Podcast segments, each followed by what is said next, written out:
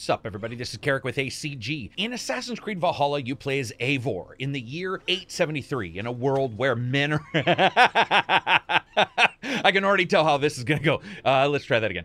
So, yeah, in Assassin's Creed Valhalla, you play as Eivor in the year 873 in a world where men are men, women fight alongside men, and sheep are in constant danger, so they use some kind of stealth. You and your clan have decided to take your chances in a little place called England. This is Karak with ACG. This is a review for Assassin's Creed Valhalla, or at least my preliminary review, because I've spent a bunch of time with this, but I've also been checking out the PS5. Valhalla's from Ubisoft, comes out in the next day or so, and is the sequel, or, well, let's just say the continued growth of the Assassin's Creed franchise. As always, if you like the video, eh, maybe subscribe. Let's get to it. Graphics are up first. Oh, by the way, check out the channel for a PS5 review as well as my Xbox One. When you turn on Valhalla, I think this is a bit of a trip compared to Origins and Odyssey profoundly, probably because both those games had that golden hued, sun dappled kind of look to it with the fields that replicate the cinematic feel of movies like Gladiator and Troy. Valhalla doesn't have that. Well, it does, at least at the starting for a bit. There's this reflection of snowy mountains in the cold, bleak north that sets in like a stiff breeze, especially when you're sliding in behind some enemy clan member and sending them to the Hall of Heroes. And momentarily, there is a decidedly Skyrim like feel to everything as you're trudging around these first sections, learning the history of your people and their trials and their inevitable tribulations that are going to send you and your tribe packing for more interesting places. Here, though, in Valhalla, above everything else, the location is what works for me. It's not necessarily as exotic as the other places, but if there's an asshole of the world, which is probably somewhere near Calcutta, this place had got to be the taint. It's not horrible right at the starting, but if you go the wrong way, you are in the shit. And due to how the story works out the wrong way pretty much directly from the starting, that's where you're going. At times you're like, eh, it's not so bad. At other times you're trucking through a swamp with like 15 other unwashed dudes with blood splattered everywhere on you from a previous battle, and you're like, damn, man, this would just suck to be anywhere near here. That's one of the strengths of Valhalla that the other titles have not done. It's an unabashed representation of what it would be like to live in a place where infection probably is scared to spread because it doesn't want to get sick. Even at the best of moments when you're terrassing on the back of some wild horse you just tamed across a field, it's usually a field that ends in some nasty ass Kool Aid green looking bog or runs up to the gates of some castle that looks like sewage handling is a suggestion and not at all a requirement. From the creeks to the glens to the bogged out rivers to the people themselves. and my God, the people. You know, a land is rough when this is like the haughty of the village. This chick is so old her vagina probably has an Egyptian curse written on it. And I think it's requisite for me to mention that the verticality feels like it's actually back in this game. Though it wasn't necessarily gone in Origins or Odyssey, at sometimes it can feel forced. Here, that never happens. Due to the atmosphere, there's a spookiness going into some of these locations, especially underground, where you're not quite exactly sure what you're going to see. If anybody's seen 13th Warrior, you know what I'm talking about. If you haven't, go check out that movie because it's a good representation of what you're going to see in Valhalla from start to finish, including some of the roughness. For example, the animation and the bugs. There are a lot more than I expected. First, in many of the cutscenes, especially in the first couple hours of the game, but even progressing through the midpoint of the story, there were a number of broken animations or oddities that shouldn't be there in cutscenes, from people's hands smacking around during a discussion, to characters' clothing jutting out and around the bodies, to different stuck poses. This is also reflected in some really poor collision detection and weapon impacts in the combat, which I'll talk about in the gameplay section. It never really looks better than acceptable. Now, color use, I do want to talk about that. Each one of these games does have a color use to it. We've seen that in the prior titles, an overall filter, if you will, and the way everything is related when it comes to atmosphere. Here, that filter would just be shit brown, gray, and then verdant green. And I dig it. There's something about it that works so well to give you that feeling of stretching across a different landscape. Now, each of these games has done something different for better or worse. Origins reflected the hidden beauty of the Nile and its people, and I dug that. Odyssey replicated much of Greece, and Valhalla aims to reproduce England. Many other locations as well, but I'm going to leave those out for spoilers. What you have here is a title that, while I enjoy the overall world and the location, there are enough glitches that you notice a lot of oddities right away. There's almost a low rent feeling to Valhalla from some very muddy textures, some really weird graphical issues with fire not necessarily looking good. But then you'll jump in your longboat and you'll start sailing, and the god rays come through the trees, and you're just like, damn, that looks sweet. It's just that it can't seem to consistently offer that. And speaking of consistent, that's going to bring us to performance. So I got to play this on the PC, the Xbox X, and the Series X. On the PC, the game comes out in about the same shape as prior AC game 2080 Ti with a current i7 at 4.7 and 32 gigs of RAM will not get you 60 FPS at 4K. Adjusting some settings will get you close, and the game does have a dynamic rendering setting that I would suggest you absolutely do not use because the moment I said it, it always made my performance tank. Speaking about the Xbox X first, it hits 30 FPS at variable resolution. The game currently has some wicked screen tearing, though. Time I checked on two TVs and a monitor just to verify. PS, and I certainly noticed that here. But what about the promise of hitting 4K 60 FPS on the Xbox Series X? It does. It's also got a couple random moments of screen tearing that definitely did pop up, which surprised me. It was rare, though. And in fact, rare enough, I thought I was just seeing things at first. It does actually hold to that frame rate most of the time. Looking at how the game is drawing out and what it's displaying and the larger number of characters and elements in the battle scenes, it's actually insanely impressive to see the consoles hit that kind of FPS with few drops. While all the versions have some noticeable pop in, the ability to aim for a particular target like the Xbox Series X hardware has actually paid dividends despite some shortcomings. I was not able to play the PS5 version because that version was not available for review. Let's talk about the sound itself. The game doesn't offer as many available options for sound as I would have actually liked. I think, though, environmentally, the audio when it plays is pretty pristine. Rowing your compatriots to the next hotbed activity for a raid is awesome with the swish of oars and surrounding sound effects, and the audio is pretty good with adequate separation at the very least, giving you somewhat of an indication of the presence of the enemies around you. While visually many enemies do have cues for attacks, their audio cues are far less often, so the sound isn't as usable as a combat tactic to help you out.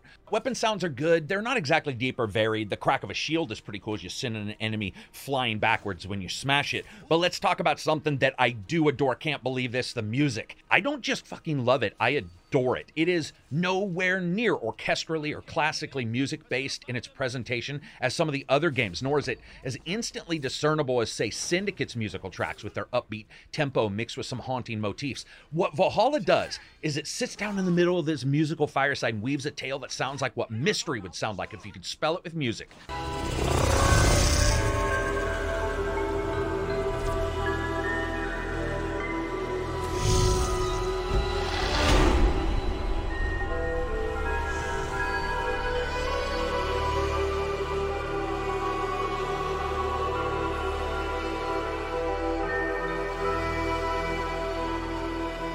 The first time you synchronize in this game, there is a mixture of wind chimes, church bells, and some haunting voiceover in the track in the background that actually relishes its time with a moment. It doesn't fade out. This establishes that synchronization is less of a singular event in the game and more of a pulling of the thread of this massive blanket of exploration. It doesn't just fade out instantly. That is a small thing, but my God, does it matter. I rarely ever get chills listening to music in open world games anymore, especially more than once when you hear it. Valhalla is exactly what I wanted and didn't know I did. It's an auditory reflection of that mysticism and the natural ways in which the main character experiences the world, somehow offsetting that brutality of their chosen lifestyle. The idea to have some patience with some of the fading and track in is awesome. And that brings us to voice and that's less awesome, but still not so bad. I picked both the female and the male voice to sort of check what was going on, and as I chose, I think Magnus Bruun's portrayal of Eivor is probably the best that could be due to his time playing Cnut in The Last Kingdom. True strength to me are the side characters in Valhalla, which are incredible, and for the most part, there's only one or two misses, but it's their reaction and his reaction to them that I like. Where this is felt the most keenly are the world event missions, where things go sideways for the main hero, and this sense of incredulity that he can lose despite being in the face of things that don't seem possible, plays off the actors who are there in those experiences. For want of a better term, those experiences also are batshit insane. Valhalla's themes of playfulness in these side stories, they are so surprising. I thought for one or two would just be one offs, just there to sort of offer a bit of levity, but instead, there are a ton there, and they're to reflect and shine a light on the Vikings' odd sardonic humor. Not bad, and the main stories, not too shabby themselves despite the bugs. And those things are all supposed to help gameplay, and that's supposed to talk talk a little bit about story. So let's begin. I think it's best to begin at the ending. The future's crumbling, and those in the modern times have found that it's possibly a saving grace of humanity buried deep in the DNA of a Viking they named Eivor. And that's pretty much it. Doesn't make sense, doesn't matter. Boom, let's start this up. What starts as this sojourn for Eivor on a trail of revenge and blood turns into this land spanning trip pretty damned quickly. And that's good because that first area and the rough jumps in weird pacing and timing do the game no favors for the first couple hours. None at all. It's disjointed and odd with a number of issues, like the game at one time telling me I killed a bunch of guards in a cutscene later, which I for sure did not do. Eivor and his dude from another brood and their smallish clan pretty quickly decide to take their fates in their own hands and they travel to England. And that's when the main part of the game really starts to open up. And I'm sure you've heard, or maybe you haven't heard, and this will be the first time, people say that Valhalla doesn't have side stories. Well, Valhalla does have side missions and side stories, but it mixes them together in a way that is for sure unique for any of these titles. This is something that I assure you, regardless of the consistent complaints that Ubisoft has had in the past for not changing things up, they certainly do in Valhalla. Many things. For example, consider the side quests now as sort of an amalgamation of main quests and side quests mixed together. And instead of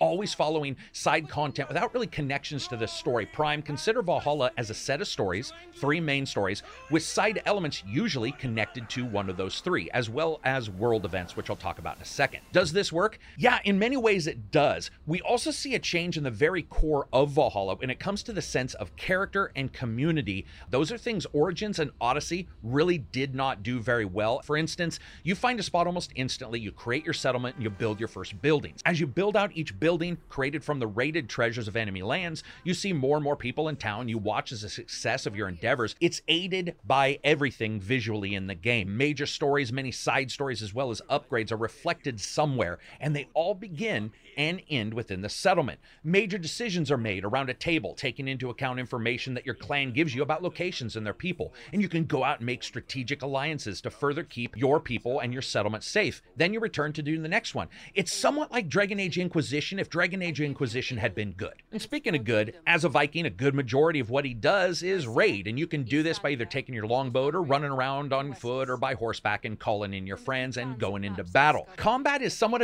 adjusted from Odyssey and let me be clear, personally, nowhere near as enjoyable. The basic combat's like this you have a normal health and stamina bar, both of which you need to watch out for. You either die or you can't swing your weapon. Enemies have a health and a stun bar, both of which you can attack in particular ways depending on your weapons and what you do. You can counter someone, stun them enough, and then pull off a finisher, or just cut them down quickly. You can attack with power attacks or fast attacks, or a mix of both as you want to, as well as utilizing a parry button that for reasons I cannot fathom, is also on the left trigger with attack and with block, resulting in this weird dual wielding feeling. It's not very precise. Now, luckily, most of the enemies can actually be killed with assassinations, though some are high enough level that you'll need to increase your skill points or you will need to actually just kill them in the normal way. Now, when you look at the combat, I would say the reason why it doesn't feel as good is it's nowhere near impactful like Odyssey was, which wasn't perfect on its own. Even when you start getting special weapons from the world events and collectibles, half of the time, a lot of the weapons just pass through enemies. You can unlock a huge number of passives though, and a lot of them are just 2.4 extra damage, which to me is ruthlessly boring because what they've done is they got this Destiny style system. They add up all of your items, their power levels, and that becomes your power level, and it sort of identifies where you can go in the game world. The thing is, is seeing 2.5% extra damage, half of the time you just look at a screen and you're like, who gives a shit? Because it really doesn't end up impacting very much in the first place. There's no real reflection of power and momentum that the rest of the game world, including its narrative, is trying to portray. You can perform those finishing moves and stuff like that. The weird thing is, is that'll suck you across the battlefield, and it makes it look like Eivor's just ice skating over to kick someone in the face. This is aggravated too by some weird ass poor animations in the fights, with a number of attacks that look like they're triggering a quarter of the way into the move. While we saw some of these issues in Odyssey and of course in Origins, make no mistake, it just feels and looks worse here because of the way the combat is set up and the groups in which you do fight. It feels a little bit like you're just Society of Creative Anachronism in your way through a weekend in July. Also, I love that Ubisoft has gone away from having a ton of weapons in Valhalla. There are not a ton at all, so be prepared. Things like armor are also based around a clan type that they represent, and they can be upgraded to add more slots for damage as well as their look. You're not just getting a ton of items everywhere you go, but when you mix all that in together, it doesn't feel as satisfying. What's interesting to me is when you look at what they did with some other places, they made some huge improvements. For example, when you're moving around the game world, markers on the game world indicate whether it's a world event or it's some kind of collectible. They are larger or smaller depending on the difficulty, so you can just see it graphically and know exactly what you're heading for. And while the settlement system isn't incredibly detailed, it does have some cool stuff, like you can make a Viking companion, much like a Pawn and Dragon's Dogma. You outfit them, and they can end up going into a friend's game as recruitable soldiers, with you getting money when they return. You also have the ability to adjust which clansmen go on different boats with you for raids. It's never really fully developed, but it's there. Ability to build out your own settlement works. It's trespasser syndrome at its finest when it comes to the prior games, but in Valhalla, that is really not there. Another place where they shook it up is, uh, yeah, it's batshit insane at times. We've all got that friend who tries to tell you pot has no effect on them, but then they spend like the next seven hours talking about the stars. That is like day one in Valhalla. Valhalla just shoots above its weight when it comes to being not not afraid to flex that mystical side. And that's a lot there that's going to be spoiler material for some people, so I'm not going to talk about it, but just be aware it really does it well. And it does it usually wrapped around some kind of mystical thing or spirit quest or a random mushroom that you grab off the ground and shove into your gullet. The way everything is presented, the story elements, how there really isn't side missions in the way that a lot of people expect them to be, that change is palatable in theme and presentation and in the loadouts, in that side content, and in exploration and growth. And seeing all the side content having full cutscenes and just feeling very fleshed out, even compared to Odyssey, which I feel did an okay job as well, really ends up elevating the entire experience. What brings it down though is some bugs. I did have a number of very typical open world bugs we can expect from these games. AI not triggering, weird collision issues, characters sliding around, and just odd moments and cutscenes. Let's crash this party with a microtransaction discussion. Much has been said about Valhalla's microtransaction system. However, I will say this due to the way the game now tracks power via that Destiny like power level, which is upgraded via resources you can get easily, I feel like the micros are much more cosmetic than expected. They are for sure there and for sure the typical Ubisoft stuff, so none of us really want to see them in the game. But as I continue to play that, I'm going to watch to see what patches we get because in the past, Ubisoft has patched things up and made it worse. Speaking of worse, let's talk about fun factor. So, to me, there's no denying that the changes that needed to occur in Valhalla and still do, we see a lot of them showing up. I love that. I think that when you fall into the line of this spectacular way, the stories actually start to work in the unique locations, and I mean insanely unique, by the way it's crazy. The odd NPCs and the theme of Vikings and mysticism feel like a breath of completely fresh air. But like putting a fucking jet engine on a tricycle, you end up with something cool that breaks something else. And that's what we see here. There's no denying that the combat is just not that great and it's made all the more noticeable due to the other changes in the game. And in that way, Valhalla is less fun to me than it actually should be. And that'll bring us to, well, the rating, at least a preliminary rating. We'll do a preliminary rating. Right now, I am definitely hedging towards wait for a sale, if not wait for a deep, deep sale for a couple reasons.